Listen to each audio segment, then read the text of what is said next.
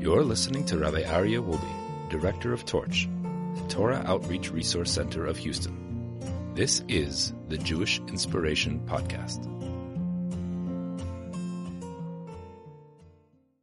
All right, welcome back, everybody. It is so wonderful to be here. Okay, so last week we talked about, we introduced the idea of a life of pleasure. And we talked a lot about how if someone doesn't derive pleasure from a mitzvah that they observe, they're not observing it correctly. There's something lacking if someone has a Shabbos and they don't enjoy that Shabbos. It doesn't bring them pleasure. If someone is observing any mitzvah of the Torah and it doesn't bring them pleasure, something is wrong. So now, today, we're going to take it a whole level deeper. And we're going to understand why a mitzvah requires pleasure. What is in a mitzvah that there should be pleasure? So let's see that. If we look deeply, there is no way for a person to serve God and not derive pleasure. It's impossible. It's impossible to serve God and not derive pleasure. Why? What is the foundation of Jewish belief? What is the foundation of Jewish knowledge of Hashem? La'amin biyuchud Hashem yitbarach is to believe that Hashem is one. And Hashem is the only one. And that Hashem is before everything and that Hashem is after everything. She'en od milvado, and that there is nothing other than God that runs this world. If that's the case, dehainu, sheyudit tzarich la'amin, a Jew needs to believe, uladat, and to know, and we discussed this many times in our class, that Jewish faith isn't a leap of faith. Jewish faith is knowledge. You should know Umala aretz de'at Hashem, and the and the and, and the world will be filled with the knowledge of Hashem, not the belief in Hashem, not the faith in Hashem. Knowledge, knowledge is much more powerful than just taking a leap of faith. So everything is predicated on this belief and knowledge of Hashem. What do we believe? Not only that Hashem created the world, and that not only that God is the king of the universe, and that he conducts everything that happens in all the worlds. Just as before all of creation. What was in existence before creation? Hashem. Only Hashem. Right? Before Hashem created the heaven and the earth, what was there? Hashem. God. Alone. Kach gam hu. After God's create, God creates the world, what is the existence? Hashem's will. It's Hashem. So before creation, there's Hashem. After creation, what is there?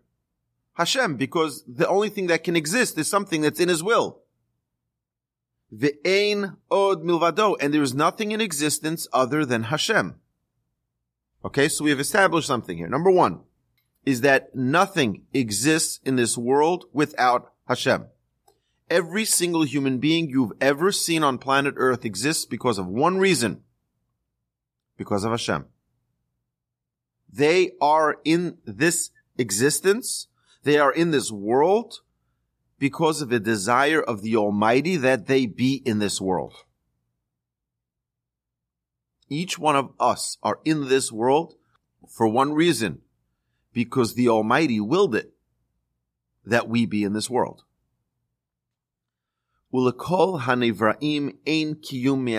and all of creations have no existence of their own. Oh, I made, I'm a self-made man. I'm a self-made man. I made, no, you didn't. God created you. God willed you into existence. Because without God's will, there is no existence. Yes, God created certain laws of nature. God created, created certain laws of how the world is conducted so that it operates in a regular way where we don't necessarily we have to also remember one piece here is that part of what God created in this world is free will.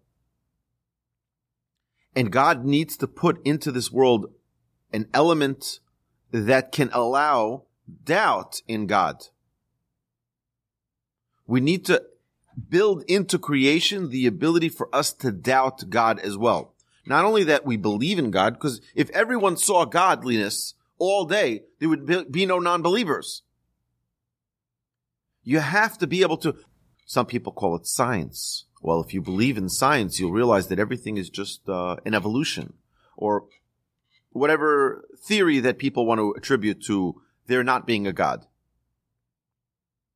There needs to be a power that goes against obvious faith and knowledge in Hashem. Okay, so, so there is no existence that exists in this world from the creation of the universe until God decides to end this world that exists without the will of Hashem. Every single human being, every single item, even this pen right here is the will of Hashem. Afilu l'rega, even one moment. There is no creation that can exist without the will of Hashem. Elohim chayim u'mitkaimim eloki. The only way they are living and existing is through the godly light that wills that existence to live and to be. Shenishpa that comes as a shefa, as a, as a, as a, as a will.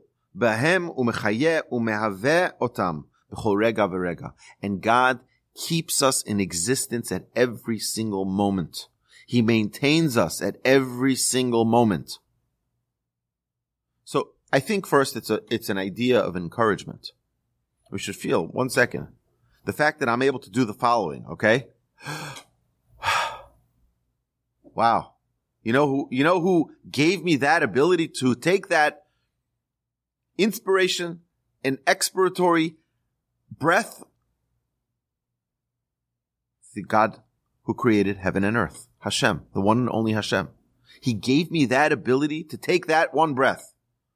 You know what? God loves me so much that he gave me the opportunity to enjoy everything that exists. And we'll see further how this connects to pleasure. It connects to pleasure first in our mind that we understand that God believes in us. We said, we mentioned this last week and we'll say it again today. We say every morning, Modeh ani lefanecha melech chai v'kayam. I thank you, Hashem, my living King, shehechezarta binishmati, that you restored my soul within me, bechemla rabba emunatecha, with mercy, with kindness, rabba emunatecha, great is your belief in me what we need to reaffirm and what we do in this prayer every morning is we reestablish the playing field. We level the playing field and realize with firmness that Hashem wants us here because he believes in us. He believes that there's something that we can accomplish. He believes that today we can do greatness. And therefore, he gave us another chance. He gave us another opportunity. So anybody who walks around moping, oh, today's just not my day. Today is just, you know, a rotten day. It may be it's not your greatest day. But remember that God thought you can do something special today, and he brought you back to this world today. Every day, a tap on the back right there, an encouragement from the Almighty. You've got this. That's what God is telling you every morning when you open up your eyes. That's what he's saying. Because we don't exist without the Almighty willing us to exist.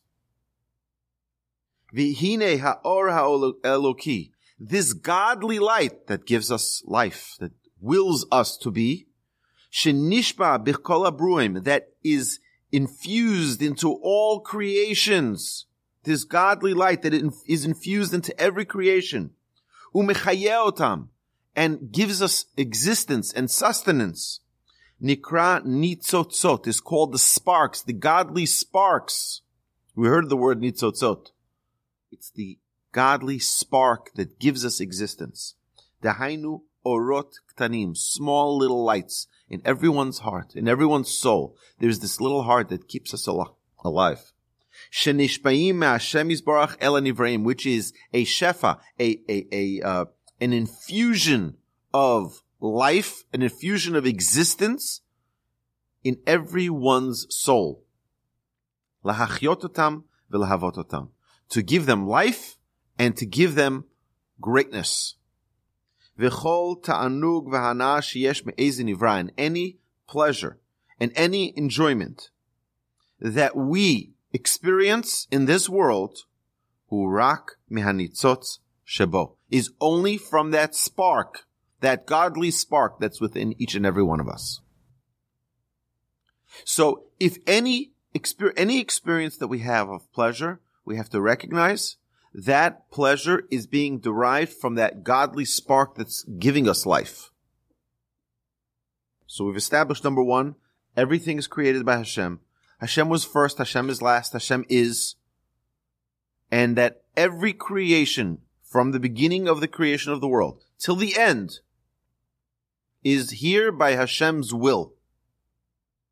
The good, the bad, the ugly, everything is here by the will of Hashem. And we have, each and every one of us, each and every human being has that light from Hashem within them. And that light is the light that gives them the ability to derive pleasure from this world. And yes, not only spiritual pleasures, physical pleasures, fleeting pleasures, food pleasures, physical pleasures, every pleasure is derived by that inner spark of godliness. We could go on. At, as an example, kasher adam ochel. When a person eats food, delicious food, you eat potato kugel, you eat cholent, you eat your delicious burger off the grill, you eat a steak, you eat your eggs, whatever it is that you enjoy eating. Any food that you derive pleasure from, באמת ההנאה והתענוג הם רק מהניצוץ שמהווה את המאכל הזה. Do you know what that pleasure is that you derive from that food? Well, that food also has a spark. Because that food is also creation of the Almighty.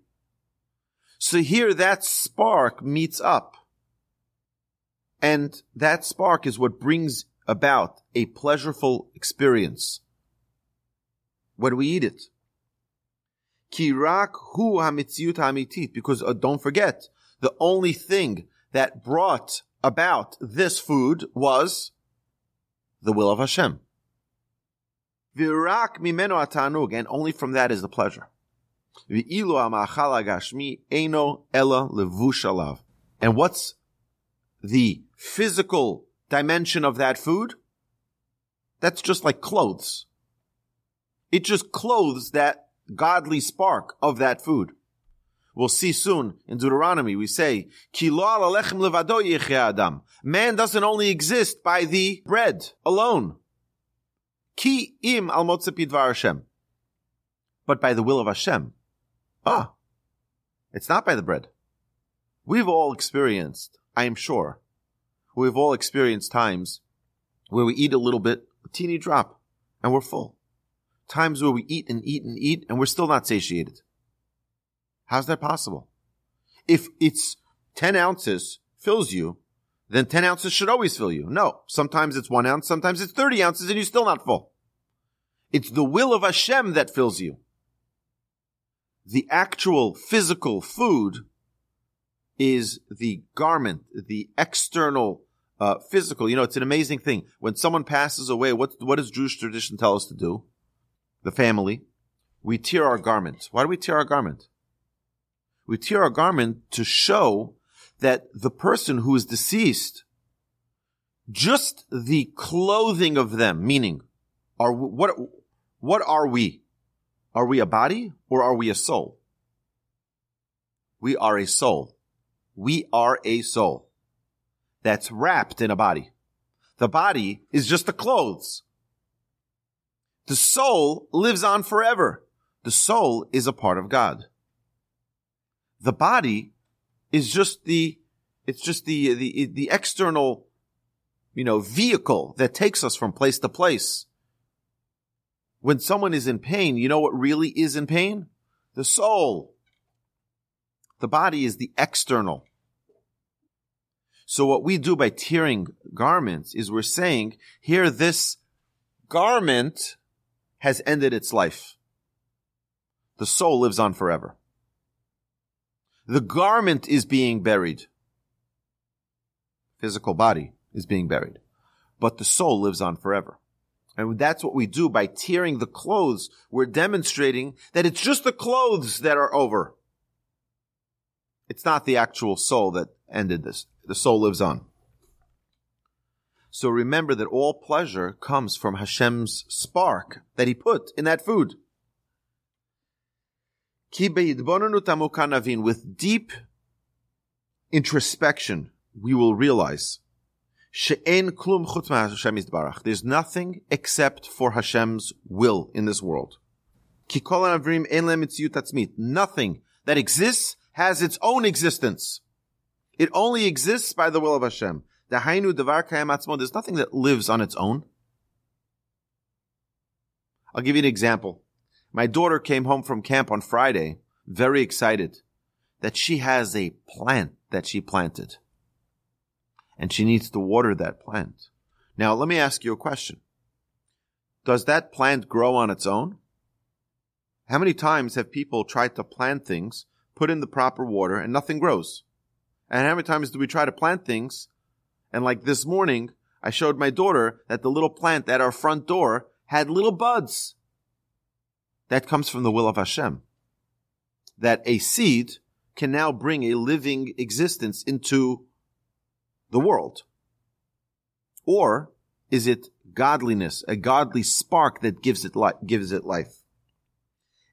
Ella kol kiumam rak me'or Hashem bitmidut. The only thing that gives existence in this world is God's constant infusion of life that he puts into it. That the Almighty constantly infuses it with life. So each and every one of us, every moment that we're alive, we have to realize and feel encouraged by this. God wills us into existence at every moment. He wants us to enjoy. He wants us to, to derive maximum pleasure in this world. And like we explained last week, what is pleasure? The ultimate pleasure, not physical pleasure, not running around eating food, not, not uh, getting a nice massage, while they're all great and they're all willed by Hashem to be pleasureful. The ultimate pleasure is our connection with the Almighty. When we real, when we have a real connection with God, a reliance on God, not only a knowledge, knowledge is step one. Step two is being completely reliant and dependent on Hashem. My brother once told me, my older brother, he once said, the American way of thinking is that we need to have something called financial security. We need to get to a point where we have financial security. Says, you know what financial security equals?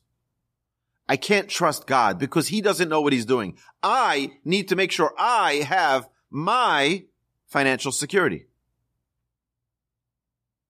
Because I need to rely on myself. I have no one else to rely on. Now that doesn't mean that a person shouldn't put forward every effort possible to be self-sufficient.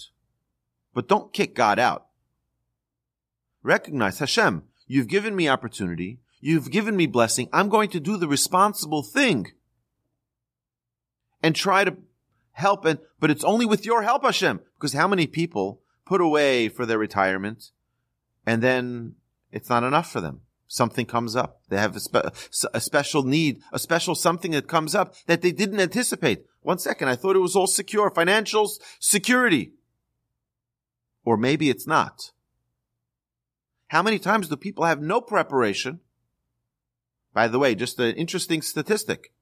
right? Most people become millionaires and billionaires only after the age of 60. I'm talking about 90%. At age of 60, their whole life they worked and they worked and they worked. Oh, they tried one business, didn't work. They tried another business, didn't work. Tried another one, tried another. But finally they get to a point where they say, you know what? I have nothing to lose. I'll try. I'll just put my faith in Hashem. And then it does work.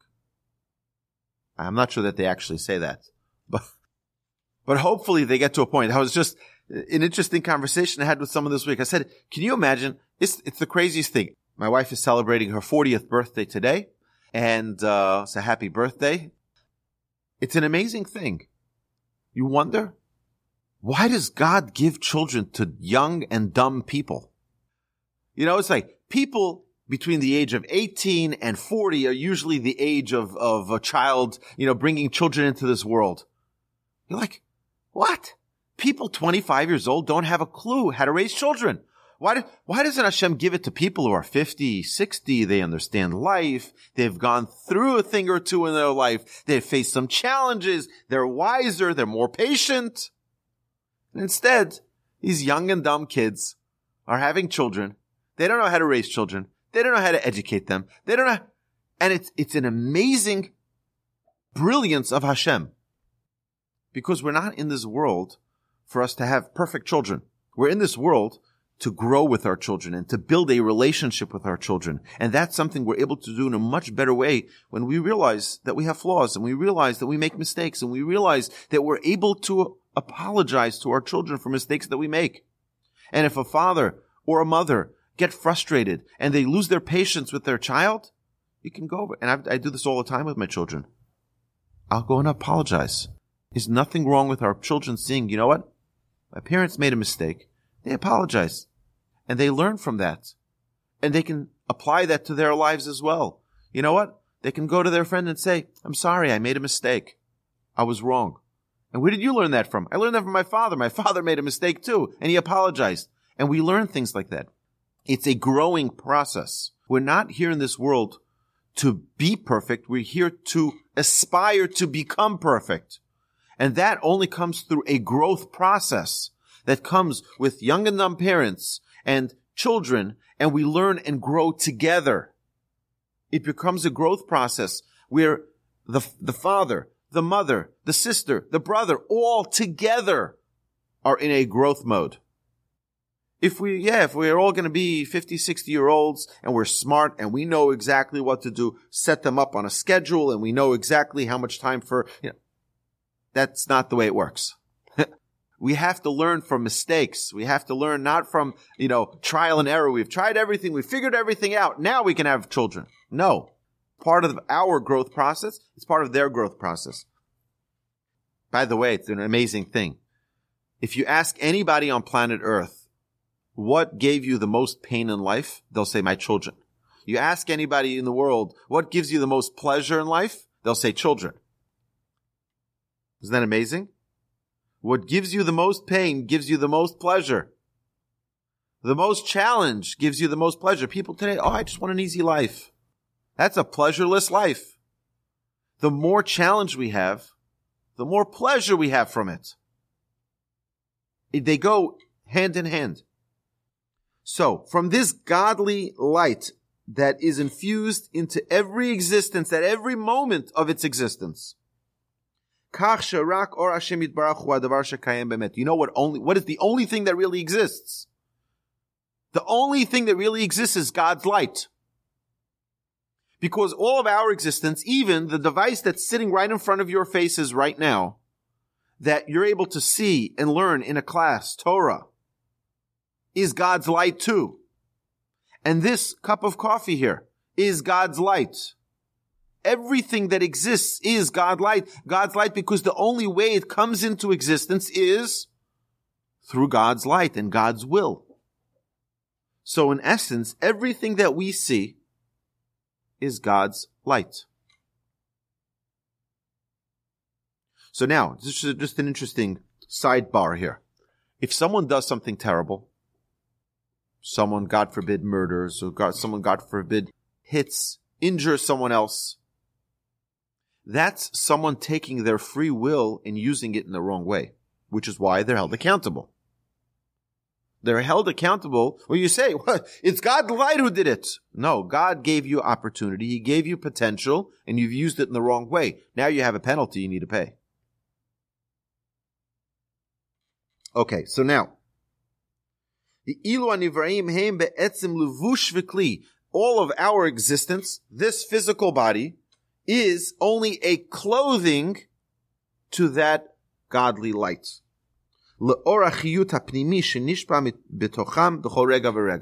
So this is just a garment to the, to the, to the body, and the body is just a garment to the soul, to that godly light. And therefore, nothing is just an independent item. This didn't come to existence on its own. Nothing comes into existence on its own. Every creation doesn't have its own will, its own power. The only power that exists is the power of Hashem's will.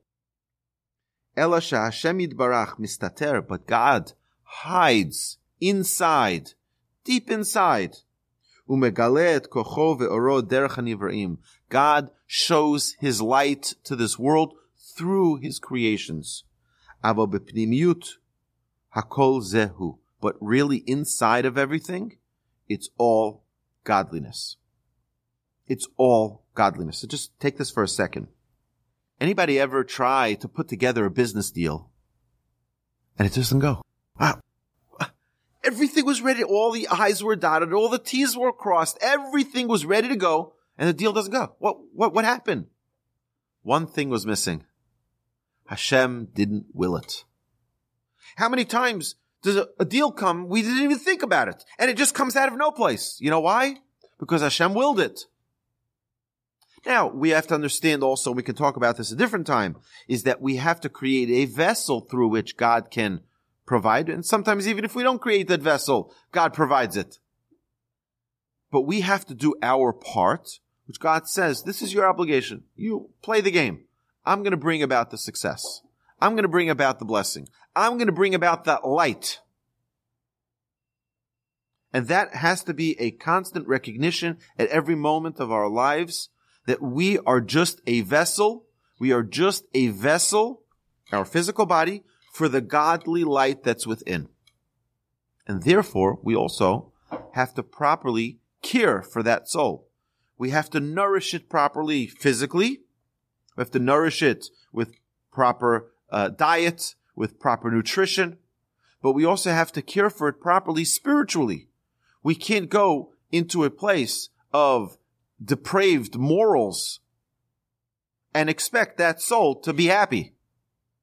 It's not going to be happy. It's not going to feel satisfied by going to places that are not allowing that light to shine forth. So he says as follows, just the last piece here on, on, on the sidebar here. shliach. And you have to know that every single creation is a messenger of God. Is a messenger of God.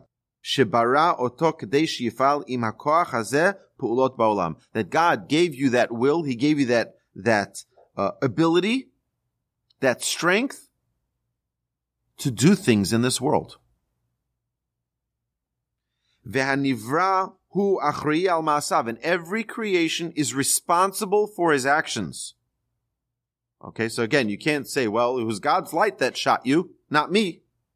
No, you are responsible for your actions. La'asot et shlichuto kiratzon Hashem. To do the will of Hashem. To do what Hashem prescribes for us to do. Kefi As is prescribed in the Torah in Hashem's Torah, what does He want us to do? He tells us very clearly, this is the manual for living. This is the book of light. The book which gives us exact guidance in how Hashem wants us to conduct ourselves. Well, how should I do it? What should I do with this light? Ah, great question. That light is brought through the positive commandments, the negative commandments. Stay away from this, get close to this, and now you've got the perfect ingredients to bring that light out to the world. If you keep on putting in to our body the food that God says don't, we're not allowing that light to come out. If we don't fulfill the mitzvahs that God tells us, do these mitzvahs, we're not putting in the right ingredients into the food's not going to taste right. Right? You call up the person who writes the recipe book, the cookbook. You tell them, listen, I went, did all the recipes and nothing tastes good. Well, they say, well, did you follow all the recipes exactly as I wrote it? No, I didn't. Well, so how do you expect it to, to taste right? Well, I looked at the picture and I thought that, that, you know, just sprinkle in a couple of things, not everything. I don't have to follow it exactly. Preheat the oven this and put it like that. If you don't follow the instructions, it's not going to have the desired outcome. It doesn't work like that. God, in his book, that's his cookbook. It's God's cookbook for a maximized pleasured life. I'll tell you, my father-in-law had a, a rabbi in Israel. When we, when my wife and I moved to Israel, he said, do me a favor. Here's some money. I want you to bring this to my rabbi. I want you to give it to him. And I think my father-in-law's real motive is he wanted me to meet this great tzaddik, this great righteous man. So he asked me, just drop off some money. I like to give him some charity. So here I go to this rabbi. Now I, I'm not exaggerating. Okay. I'm not exaggerating. He was the happiest man I've ever seen. He had a smile that lit up the world. Okay. But now let me tell you what he lived in. Okay. Anybody here have a shed that you can fit a lawnmower in? His house was smaller than that. It was like, it was like a two by two kitchen. It was so small that you, if you don't sit right, you fall off the chair, you know? His wife was there in the room preparing for Shabbos. It was like a little, little kitchen. And right off that little teeny kitchen, he has this little, you know, bedroom where him and his wife, it's like, and this guy's the happiest man on earth. I never saw a smile of a human being beaming light at, from his, it was just, it was unreal. And he had to get up. It was a second floor. It's like you have this rickety, uh, staircase. It was unbelievable. I was like, this guy's got it. He's got the right ingredients. He's living every day a life which is maximized pleasure. Because he realized one thing. You don't need a plantation to be happy. You don't need Neiman Marcus to be happy. You need the light within to be happy. And the minute you remove all of the barriers, all of the boundaries, you have absolute happiness. You have absolute pleasure. That's what he figured out. You could see it on his face. He didn't need fancy houses and swimming pools and, and pool parties and alcohol and, you know, the living the fine life of wine and, and steaks. No, no, that's, that's all good. It's fine and then, but that doesn't bring happiness. It's when we recognize that there's a godliness within us that brings happiness. And he had that on 100% volume. And it was to me, it was like, wow, what a man. What a man. Said, I need to go back and see such a person. And I'm thankful to Hashem that a few months later I met my rabbi, Rabbi Yitzchak Berkovits. My sons, when I brought them in to visit him when we were in Jerusalem, my son said, I've never seen such a happy person in my life he's always smiling. And it's a genuine smile. You see a person who feels godliness is in him. See, the problem is, is that it's much easier to pick up a Coke and eat a good, delicious donut than to feel that God is within me. Because here, just with uh, two dollars, I got myself my, my coffee and my donut and I can just forget about my godliness. Or I can invest in that godly light that's within me and I don't need the donut and the coffee to be happy. Yes, it's a delicious thing. And yes, we need to enjoy it. And yes, we need to thank Hashem when we do enjoy these, ple- these pleasures. But I don't need it to be happy. I'm not reliant on the external for it. I connect internally to that godly light. And now we will analyze and understand. If such a small spiritual spark that is covered by physical, by materialistic wrappings, and someone can have such incredible pleasure from the connection with it, with that light. When someone connects on such a high level with the Almighty,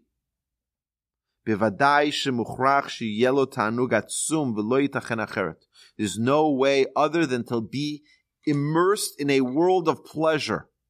When a person recognizes his true connection with the Almighty. Therefore, it is impossible for anyone to be connected with the Almighty from the mere fact that you are connected with God. It is impossible for a person to be in existence in this world and to connect with God and not experience the highest form of pleasure. The highest form of pleasure. It is impossible. And that's what we're aiming for. We, as human beings, have one desire. Every human being on planet Earth is seeking pleasure. There's no person on planet Earth, we mentioned this last week, there's no person on planet Earth that doesn't want and desire and crave and need pleasure. But that's the question. Are we going to invest in first class pleasures? The ultimate pleasure, which is the absolute connection with that godly light within us. Not only that God within us, that God within us is just a link to the, to the real man, to, right? To the Almighty the creator of heaven and earth, the one and only Hashem? Or am I going to sell out for the cheap, easy, fleeting, temporary pleasures that are just fifth class pleasures? It'll get you to where you want to want to go, but it's not going to last.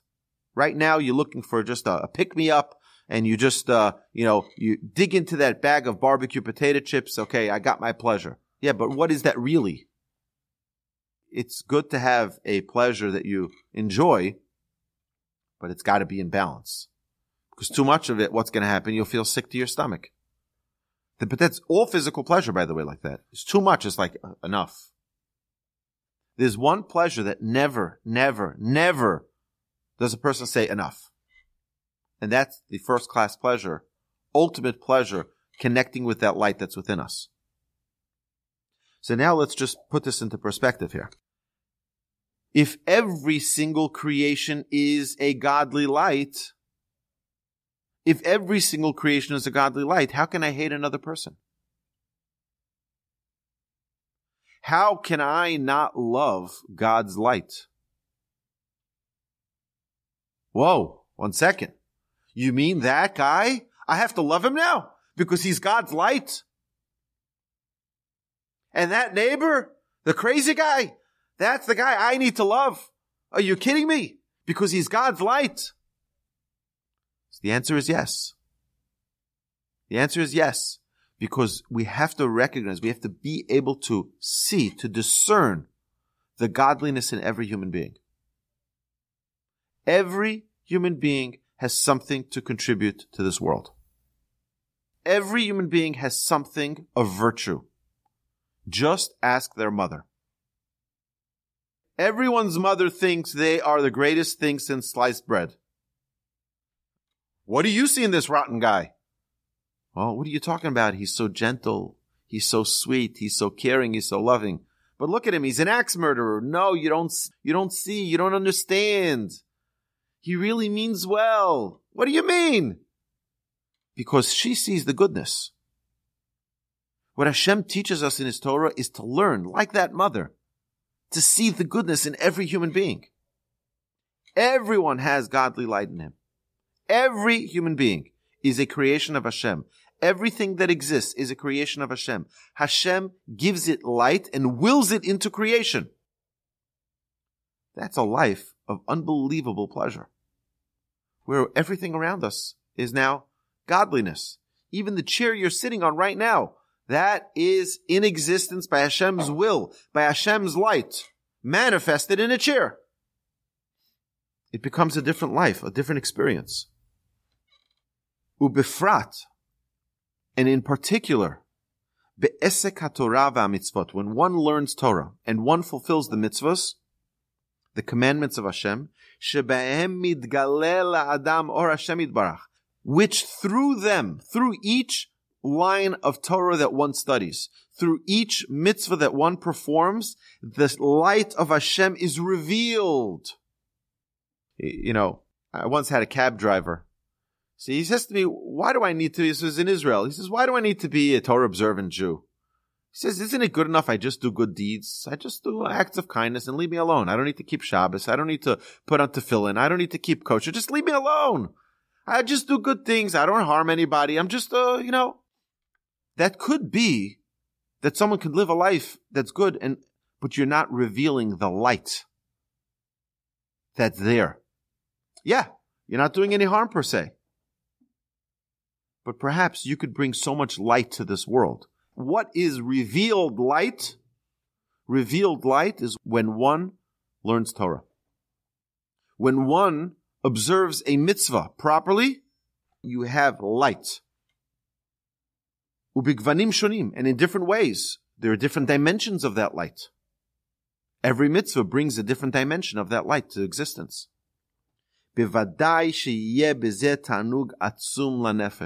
unbelievable, undescribable pleasure that comes to the world and to the individual with each action that they do.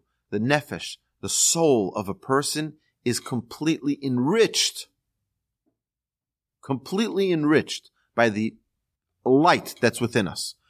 How do we bring that light? There are ways to do it. That's what the Torah is there for. So, just a, a, an example here that he brings. Adam noten kaf dvash betafshil. A person puts one scoop of honey into his uh, dish that he is preparing. And that delicious sweet flavor is now palpable. You can taste it. You can feel it and you can enjoy it. If you put one scoop of honey and it tastes so delicious, what happens if he eats the, the honey itself? If putting one scoop of honey makes the whole dish delicious, if you j- just ate the honey itself, wouldn't it be delicious? Of course it would be delicious. What does this mean? If one little mitzvah is so delicious, why? Why is it so delicious? Why does it bring such light? Because it's godliness. So that's one little bit of light. But imagine if I immerse myself in that light completely. Then what happens? It's in a life filled with pleasure. It's like you're eating straight from the honey jar. So there's a danger that comes with this. There's a very big danger. And that danger is false pleasures. There's an entire world, an entire array of false pleasures. Yes, we have great pleasures. Hashem, we just finished discussing for 45 minutes. We're talking about real pleasure, godly light. But then there's a danger. There's the sellout pleasures. Let's see what that is. Omnam, however,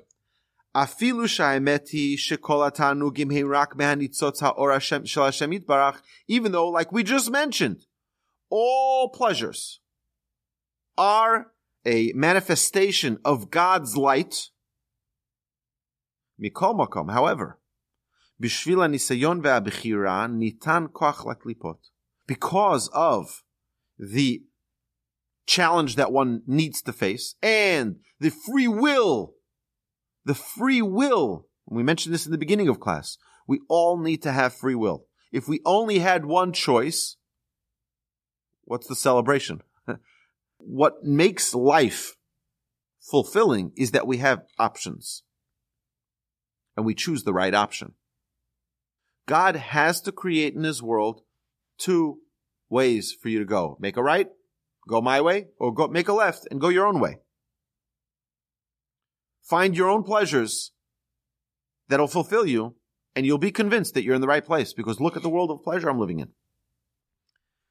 Mikol makom, however, because we need to have free will and because we need to have challenge, nitan koach laklipot. God gave power to the false pleasures as well to allure us and to try to attract us to the wrong way. To, to make someone mistake and go the wrong path. That God forbid a person could be presented that there are pleasures outside of godliness. Fake pleasures.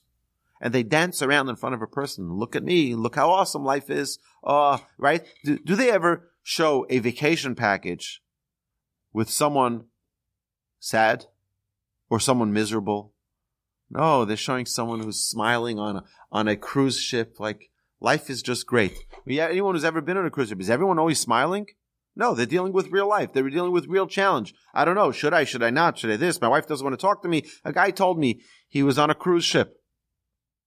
Went with his wife on a cruise ship. And the entire time he was busy with his phone. He's busy with his phone, answering emails, answering text messages. And she's like, you know, I just want you to sit here next to me. Let's suntan together. Let's just be here. Just be present. He's like, yeah, just, just a minute. I'm going to be, and he's busy with his, busy with work.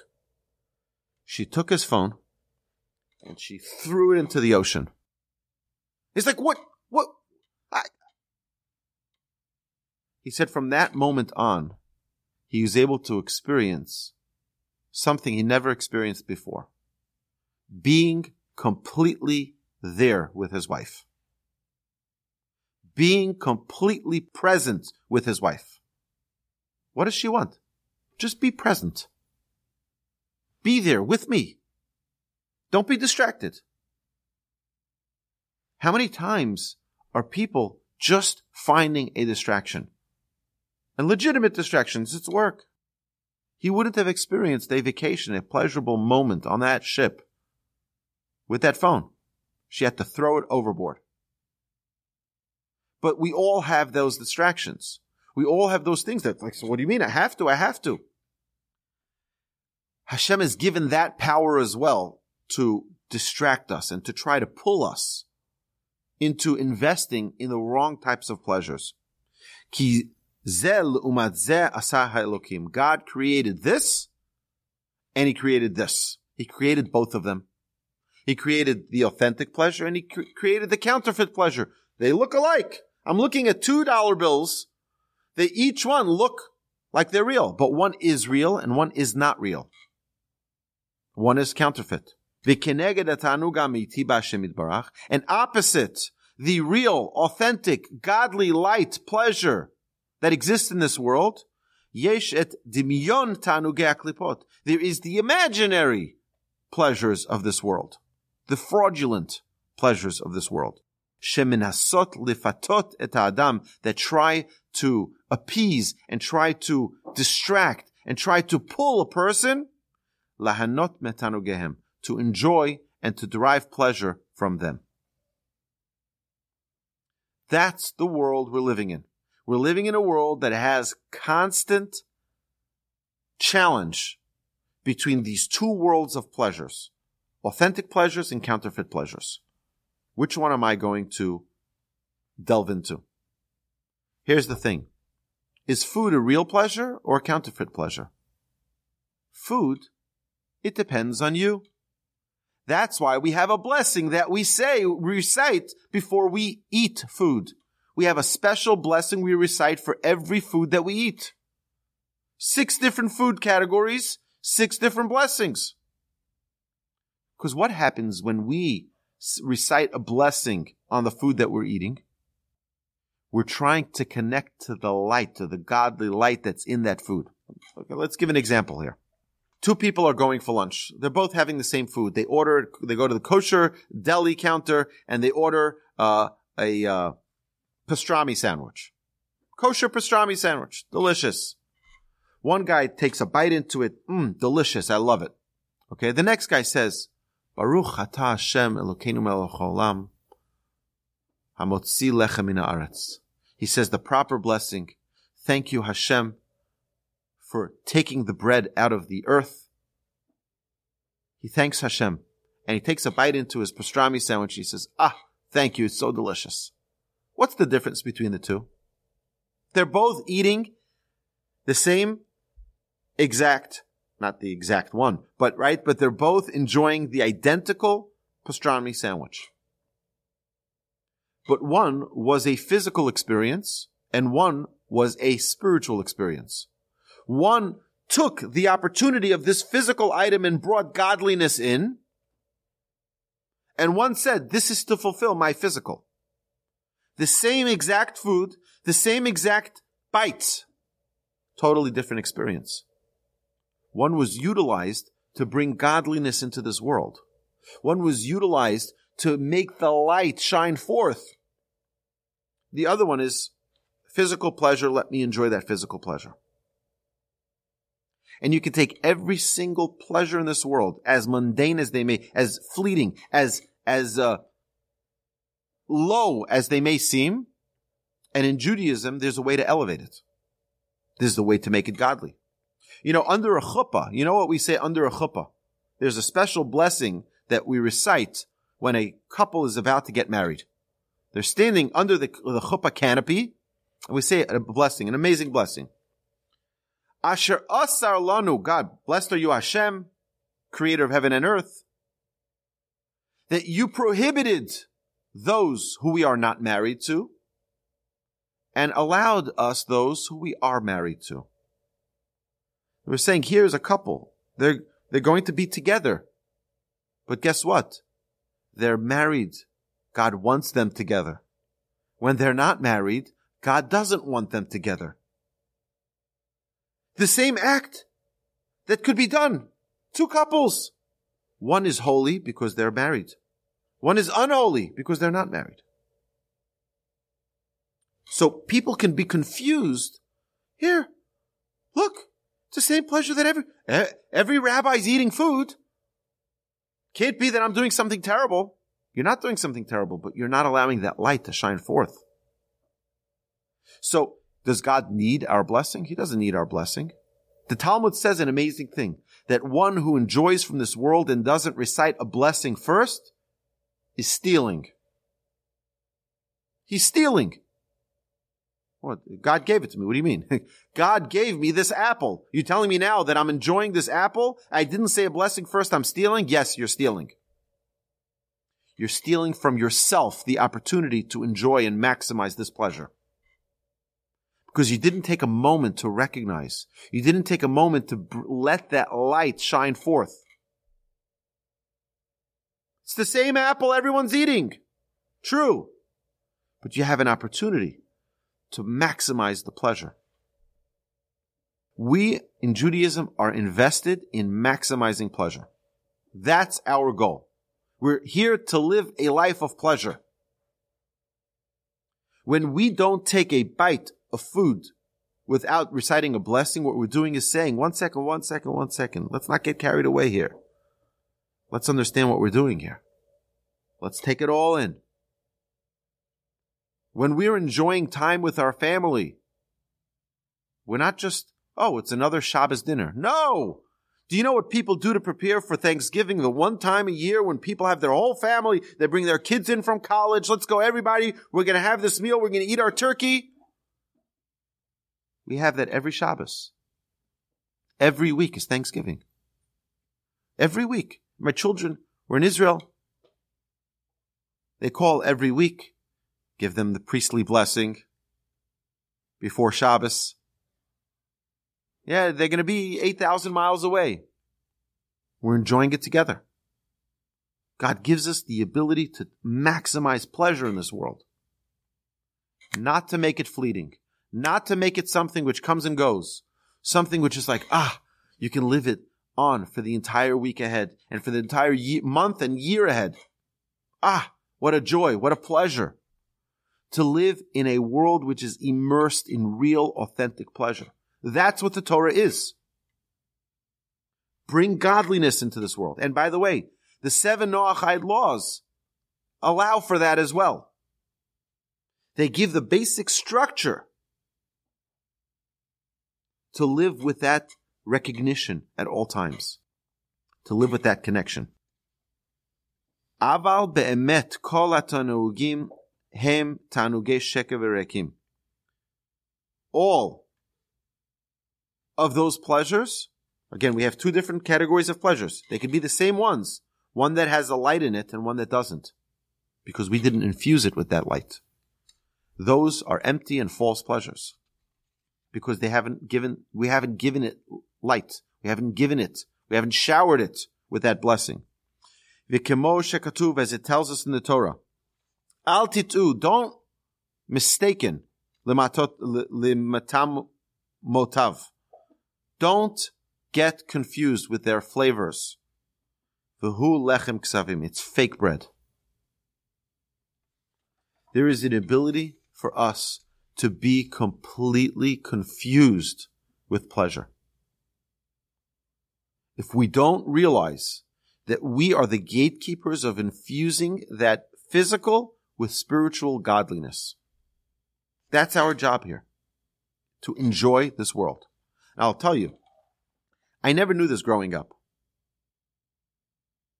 Growing up, I had no idea that there was a world. I, to me, it always seemed that Judaism wants us to just, just follow the rules, put your head down and, and, and just, and just be. No. I learned this when I was about 16 or 17 years old, which is, by the way, what I attribute to why I'm a rabbi. I never in my life ever thought I would become a rabbi. That was not in the, in the playing cards, okay? I'm not exactly the most studious individual. I'm not a big reader. I'm not a big learner. I'm not a good tester. But when that light turned on and I realized one second, this is a world of pleasure and I could have missed the boat. I have to make sure that no Jew on planet Earth ever misses the boat like I almost did. I need to share this light with the world. That was that moment I said, this is my responsibility. My responsibility is to make sure that every single Jew can enjoy from the world of pleasure that God wants us to enjoy from. He created us for pleasure. He wants us to maximize pleasure in this world. Don't be a robot. God doesn't want robots. Why do we keep Shabbos? Because God said. Why do we, why do we have a family? Because God said. Why, why do we eat? Because, because God said. No. He wants you to enjoy. In fact, we said this, I think, last week. Vikarata l'Shabbat oneg. You know what you're supposed to call Shabbos? Oneg, pleasure.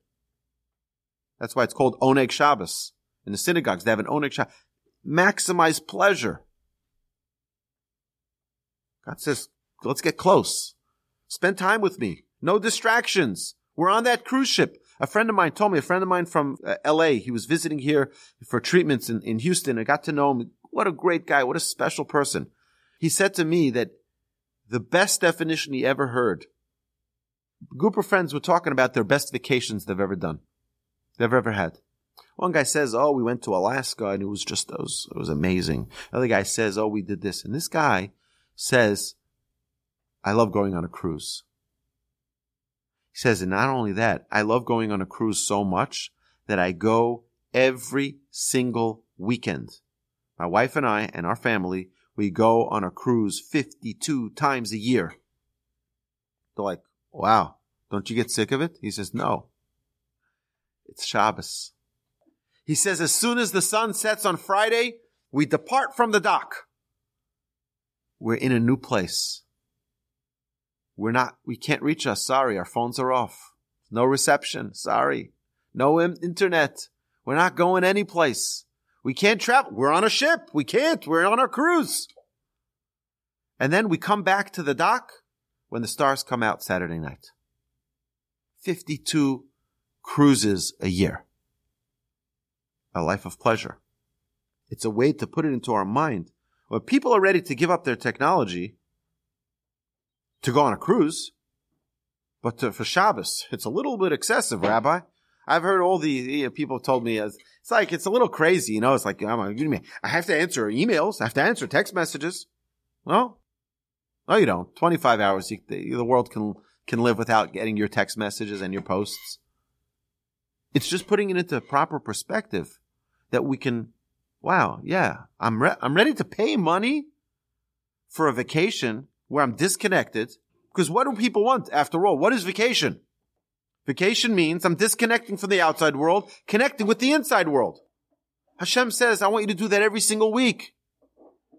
Every seven days, I want you to disconnect from the outside world, connect with the inside world. Yeah, we're not doing any business transactions. I have a friend of mine.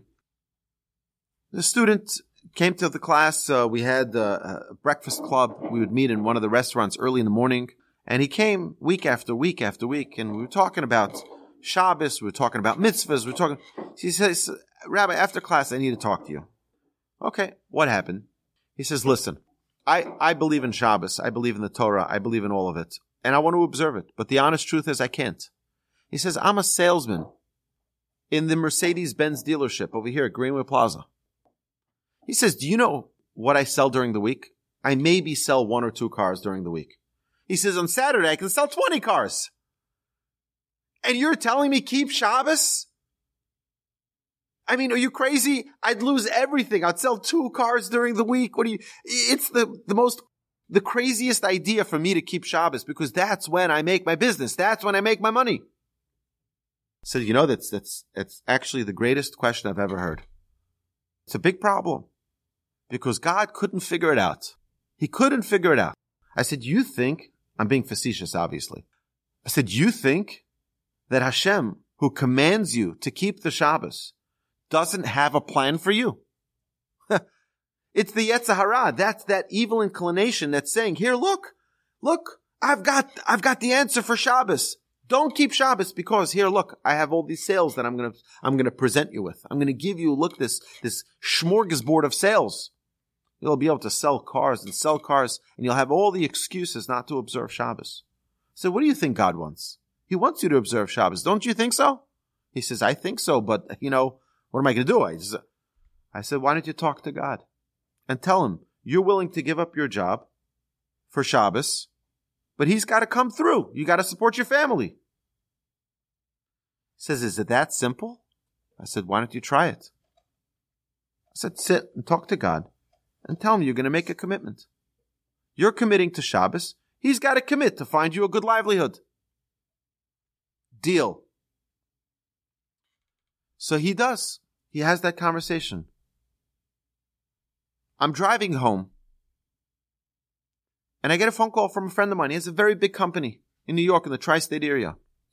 He says to me, it's a friend from years ago. He says, how are you? How are things going? He says, you know, we have a very successful company and we're looking to expand to Texas. He says, but I'm not looking for a guy who's just a salesman. I need someone who's like a real professional salesman. I need him to run my Texas, my whole Texas region. I said, how about a guy who, who works at Mercedes Benz? That type of salesman. He says, that's exactly what I'm looking for.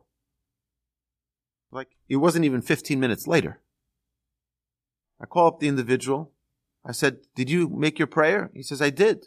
I said, guess what? I think God is answering. And the guy, till this very day, this is probably 50, 10 years already, still works at that company and keeps Shabbos every Shabbos. What does it take? Allowing that light to shine within each and every one of us. Hashem wants that light. He wants that connection. What does it take? Just let go and let that light shine forth. Each and every one of us has the ability for that light to shine forth every single moment of every single day. Let's not sell ourselves short for fleeting, momentary pleasures. Let's go for real pleasures. Let's go for authentic pleasures. Let's not allow ourselves to sell ourselves cheap, God forbid, with counterfeit pleasures. Hashem should bless us all to have that connection to feel that connection, that closeness, and to always have our lives lit up with the light of Hashem. Amen. Okay, so let me let me let me ask you a question, I, and I, it's a very common question that I that I get whenever I talk about this. Is like, oh, what's about Hitler, right? Hitler, do you think that if he chose to do good things, that he could have built great things? I think so. I think that same power to do evil could have done good. He chose to do evil, which is why he's going to burn in hell for all eternity, right? Because he chose to use the power that he had, the power of influence, the power of persuasion, to do evil and to, to, and to murder not only the six million Jews, how about 25 million Russians and the millions of Polish everywhere? He chose to use his power for evil and therefore he'll be accountable for that. But that doesn't mean that he didn't have a virtue in him. He chose to only use his, his, his evil. And that's his choice. And he's going to be accountable. We will be accountable for our bad choices that we make. To me, one of the most challenging things in the world is the, is the Holocaust. Look, my grandparents, three of my grandparents were in the concentration camps. Two were in Auschwitz. One was in, in, in the Kovna ghetto. And my grandfather was in Poland, had to leave. He was a German citizen and he fled to Sweden, was there alone for nine years and finally was able to make his way to the Holy Land. You know how much suffering collectively? They've lost their families, they lost their parents, they lost their cousins, their relatives, their communities, their homes, everything. It's like, I asked my parents, you know, what did your parents tell you? They're all, you know, the survivors. I said, what did your parents tell you about the Holocaust? I said they, they couldn't talk about it. It was, it, it's, it was too tragic. It was too painful. Right? So my grandmother, when she heard that there was such a thing called Holocaust deniers, she said, that's it. I need to put the ink to the paper. And she wrote a book. She couldn't, she couldn't tolerate that there are people who can deny what she lived through. But, uh, the, the, the pain is just, uh, immeasurable. Right? Yeah, we can't fathom such evil. Right. So here's the thing. You had two camps of people. You had camps of people who, uh, chose to strengthen their faith in Hashem, and there were people who chose to remove their faith in Hashem. Again, we're always faced with these two. My grandmother, she said that she had no doubt in the world that the Almighty was with her at every moment. Her father was burnt alive. But she, she, she was able to find in her emunah, in her knowledge of Hashem, that Hashem is here at every moment. It's true that I, it's difficult to see him in such tragic times. It doesn't mean he's not there.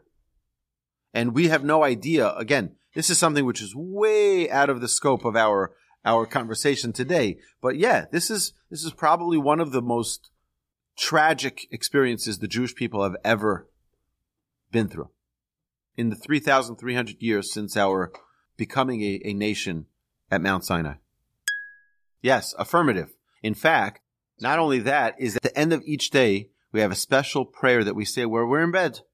When we're in bed, what's the special prayer? Aside for saying the Shema, we say, Hashem, I forgive everyone who has wronged me, and I ask for everyone who I wrong to forgive me as well. Why, why is that important tonight? Exactly for what you're saying, Sandy. Is that yes, indeed, when our day ends, it's like the end of our life ends for that day. And God says, should I grant you another go at this tomorrow morning? That's why when we wake up, we wash our hands. The halacha, the Torah teaches us to wash our hands when we wake up in the morning.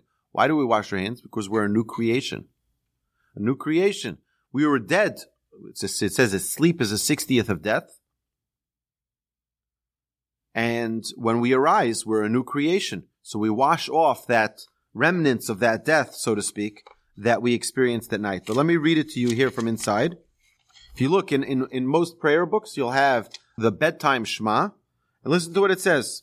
Master of the, of the universe. This is the way it starts. Before we say the Shema.